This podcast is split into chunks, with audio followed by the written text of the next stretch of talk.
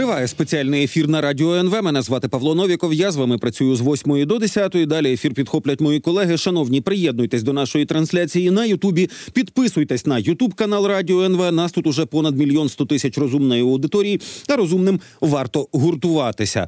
Зараз з нами на зв'язку президент Центру глобалістики «Стратегія двадцять один» Михайло Гончар. Пане Михайле, вітаю в ефірі. Слава Україні!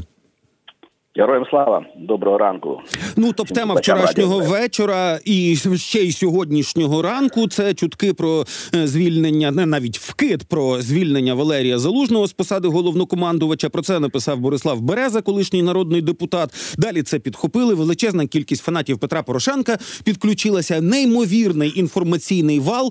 Кілька годин просто паузи, коли ніхто не міг нічого сказати. Далі безособовий пост від Міністерства оборони. Ну і потім уже підтвердження від прес-секретаря президента пана Нікіфорова про те, що зараз ніякого указу про звільнення Залужного немає. А от те, як цим скористалися росіяни, які і вже там Маргарита Сімон'ян пише, що на хуторі бардак, нам це подобається і взагалі це приємно. Ну і от те, як українське суспільство сприймало таку ну тотальну невизначеність, коли на базі якихось невідомо яких джерел вкидається інформація, все суспільство перетрушена, ну і, ну і от далі те, що сталося. Що ви думаєте про саме інформаційну компоненту і про те, як повелася українська влада в цій ситуації?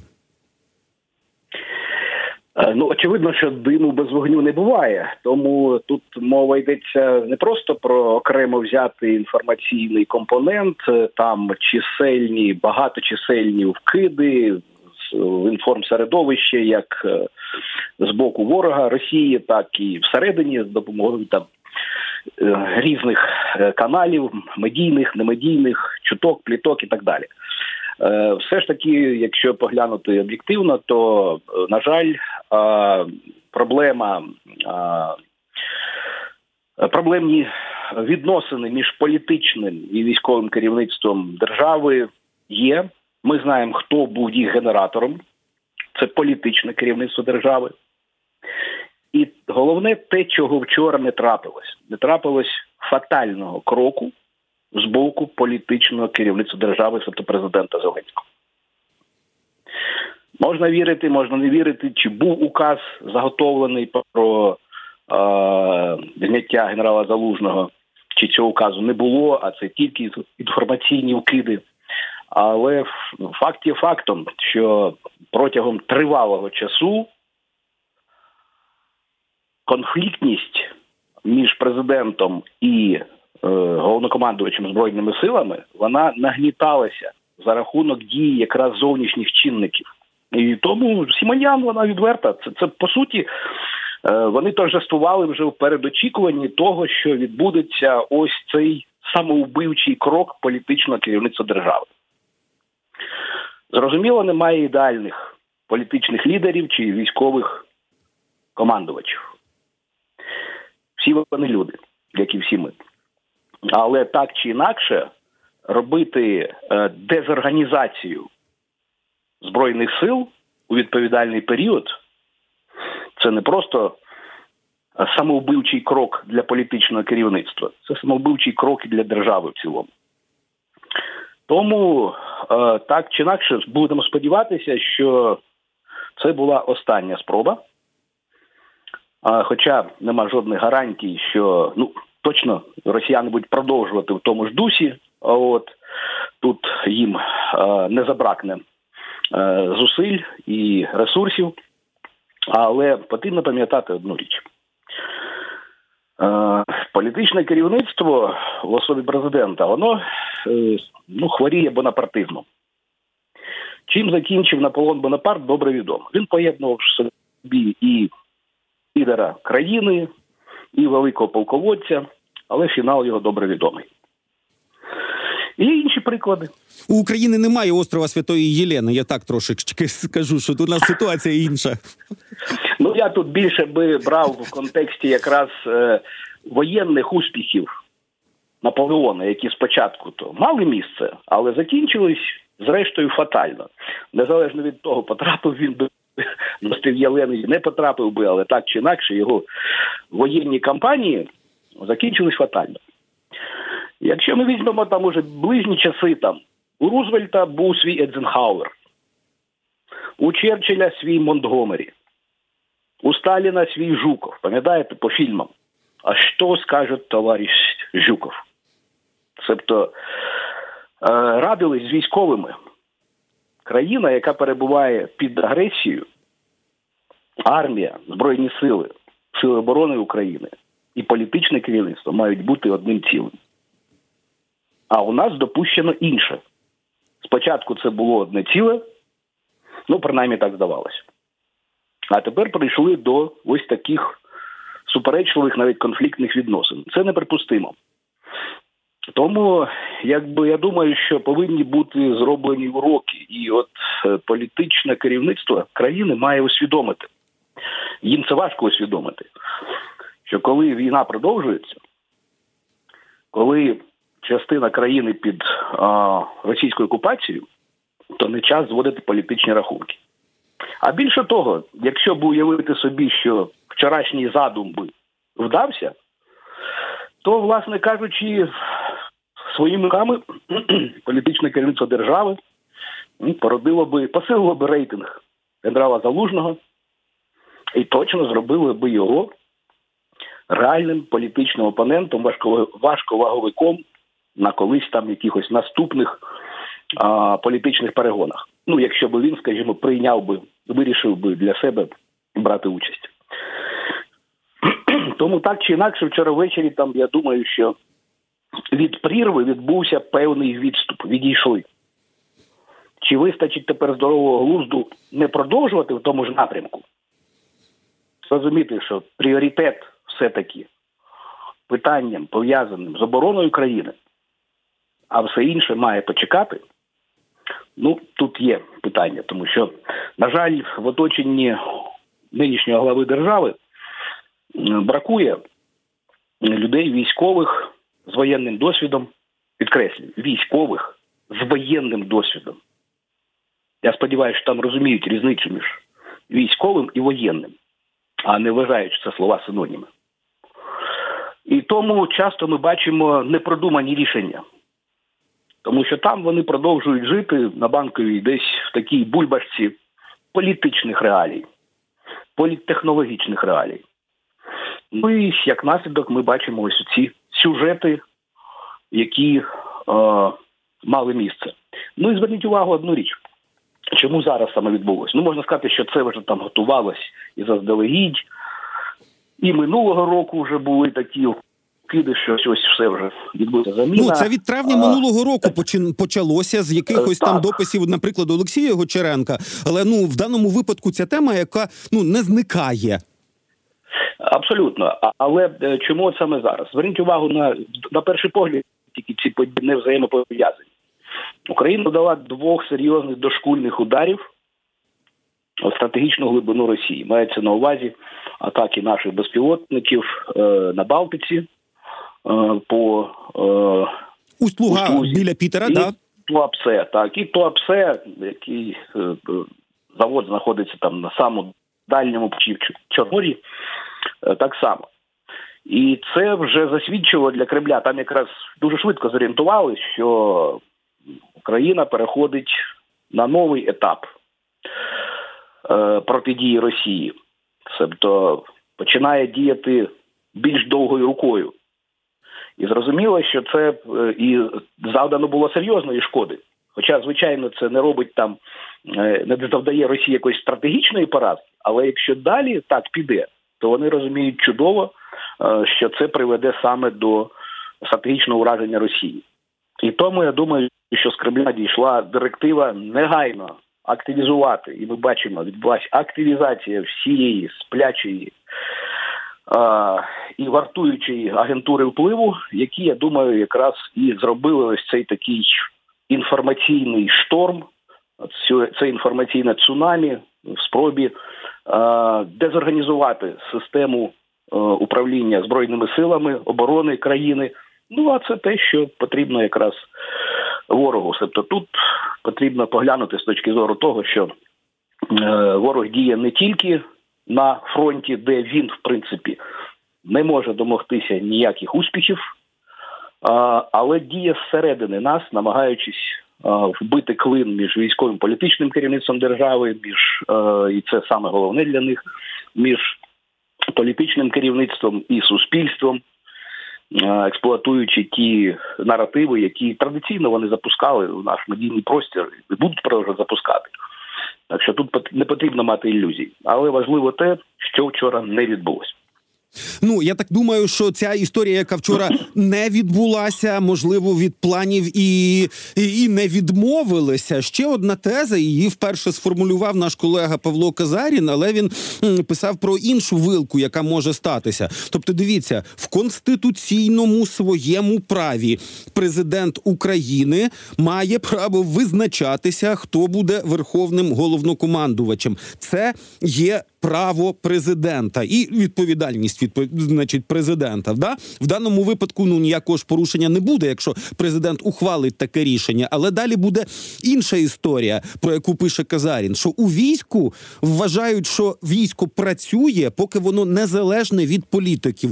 Кого би, якого би супергенія зараз не призначив е, Володимир Зеленський на посаду головнокомандувача, у самому війську буде відчуття, що це вже не військовий керівник, керує війною і військом, а політичний призначенець керує, е, відповідно, війною і військом. А це досить різні речі, навіть у сприйнятті самих солдатів, самих офіцерів. От що ви думаєте про таку тезу?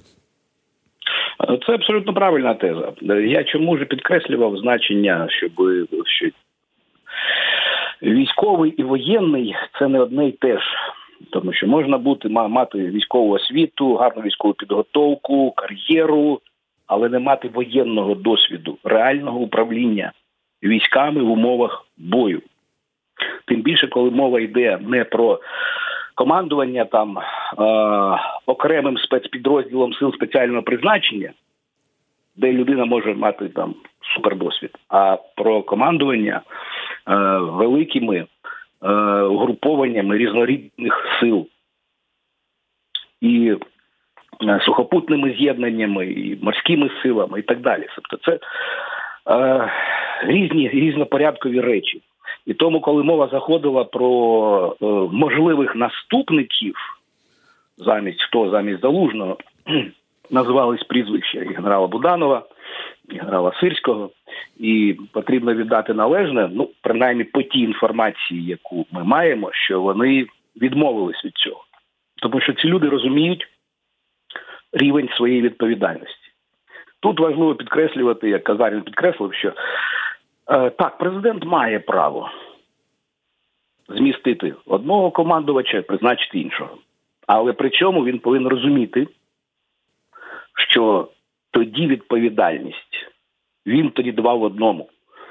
Він і е, стає, по суті, не тільки вже політичним лідером, але й військовим, тому що він взяв на себе відповідальність змістити цього головнокомандувача. І хай він би призначив якого там не ідеального генерала, ідеального генерала, так чи інакше, відповідальність на ньому. Коли політичний лідер бере на себе ось таку подвійну відповідальність, я ж не даремно приводив приклад з Рузвельтом, і Ейзенхауером, Черчиллем, Монтгомері, вони знали межі своєї компетенції. Можна привести інший приклад, вивчий. Нацистський рейх, Третій рейх. Гітлер на себе взяв, по суті, військову стратегію, і чим це закінчилось? Розгромом нацистського рейху. Тому, коли політичний лідер влазить у військові справи, а тим більше у воєнні справи, не маючи зеленого уявлення про те, що таке військова справа і що таке війна, то це до добрих наслідків не приведе. Тому в даному випадку мова йде якраз про те, що все ж таки в силу там збігу різних чинників, різних впливів, а, ну, як говорять, третій закон Ньютона про що каже?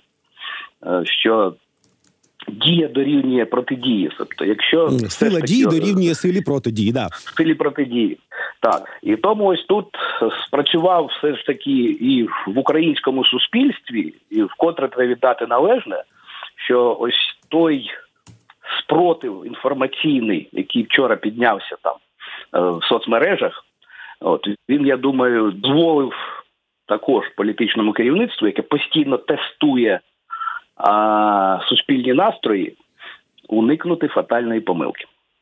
Добре, тепер спроможеться «Слуга народу», наприклад, внести на порядок денний постанову про е, вивільнення Мар'яни Безуглої, наприклад, яка, власне, і писала про те, що давайте Буданова ну, протестуємо, от він міг би бути головнокомандуючим, чи ще там когось протестуємо. Уже можна буде очікувати, що, е, ну, принаймні, з посади заступниці голови оборонного комітету її можуть прибрати? Чи це будуть тримати саме для того, щоб пані Мар'яна продовжувала писати свої, ну, свої чи не свої, до речі, фантазії? Ну, не знаю, але це буде індикатором. Чи стане вона відстріляною гільзою, а, і, напевно, це було б логічно. А якщо не стане, то, власне кажучи, значить, це її ще хочуть використати як таку... Е... Ну, її вже Тупу називають пулю. Торпедою в, в публічному полі. Ну, так. Ну, от, і це буде індикатором, якщо її залишать, то тоді, е, значить, ворог внутрішній готує десь іще е, нову атаку. А якщо інший сценарій, ну, тоді означає, що е, все ж таки десь, напевне, вистачатиме здорового глузду чи переосмислення підходів, щоб припинити ось цей роздрай.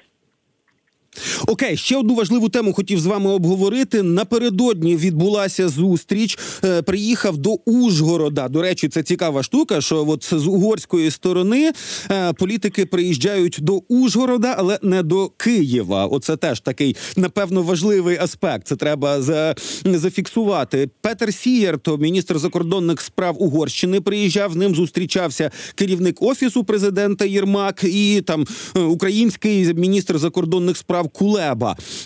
Поговорили, готують зараз візит Віктора Орбана. Ну і там, ну, з українського боку це названо конструктивним і якимось рухом до порозуміння. Наскільки я вже там бачу за останній час, Віктору Орбану вже не так цікава навіть історія з етнічними угорцями, громадянами України, тому що, ну, все, він уже цю карту розміняв. Чого тоді ще чекати від Угорщини? Нічого доброго від неї чекати не потрібно. І справа тут не тільки в Орбані та Сіярто. Угорщина, значною мірою як суспільство, охоплена тріанонським синдромом. Тобто, ну, вони періодично кожен рік на річницю Тріанона пишуть про те, що дві третини території Угорщини поза межами Угорщини. І тому питання Закарпаття для них – це якби питання ось такого тріанонського реваншизму. Повернути Закарпаття. Тому не випадково перед цією зустрічю в Ужгороді якраз один з політичних лідерів одної з, поль... з угорських партій там, по суті, відверто заявив в стилі Жириновського, відомого листа Жириновського чотирнадцятого року, що чекати, чекаючи, що впаде українська держава і Закарпаття тоді має стати угорським. Тому цей інтерес, там, безвідносно до інтересу тої угорської меншини чисельної, яка є на Закарпатті, він був, є і буде в стосунках Угорщини до України, як і до інших сусідніх країн. Але важко пред'являти претензії, наприклад, які існують так само до Словаччини сусідньої, чи до сусідньої Румунії, Трансильванії, бо вони члени ЄС і НАТО. І якби... Це означає відразу множити конфлікт не тільки там з Братиславою чи Бухарестом, а й з Брюсселем там, і іншими. А Україна не член ЄС, не член НАТО. І тому, по суті, йде шантаж. А, він не сьогодні розпочався. Те, що прийняли в Ужгороді, на мій погляд, це глибоко помилково, це непродумано. А, очевидно, в цьому пішли на поступку а, угорській стороні. Ну, я типу, знаю, вони зустрічаються чи... в Ужгороді, як у себе вдома, з українцями. І оце мене теж трошки збентежило. Так, так. А, ну, до того ж, зверніть увагу, також зустріч з словацьким прем'єром Фіцо, ще одним шанувальником Путіна, також відбулась в Ужгороді. Ну, але, і, якби, це дає поганий приклад на подальше. Тому що, по суті, ми підкреслюємо там, якби, те, що Закарпаття, от, і що дійсно там Угорщина має якісь там е, особливі види на нього. Тобто ми йдемо тут на ту поступку, яка не виправдана. Генерально зрозуміло, що хоче, чого хоче домогтися українська сторона наша.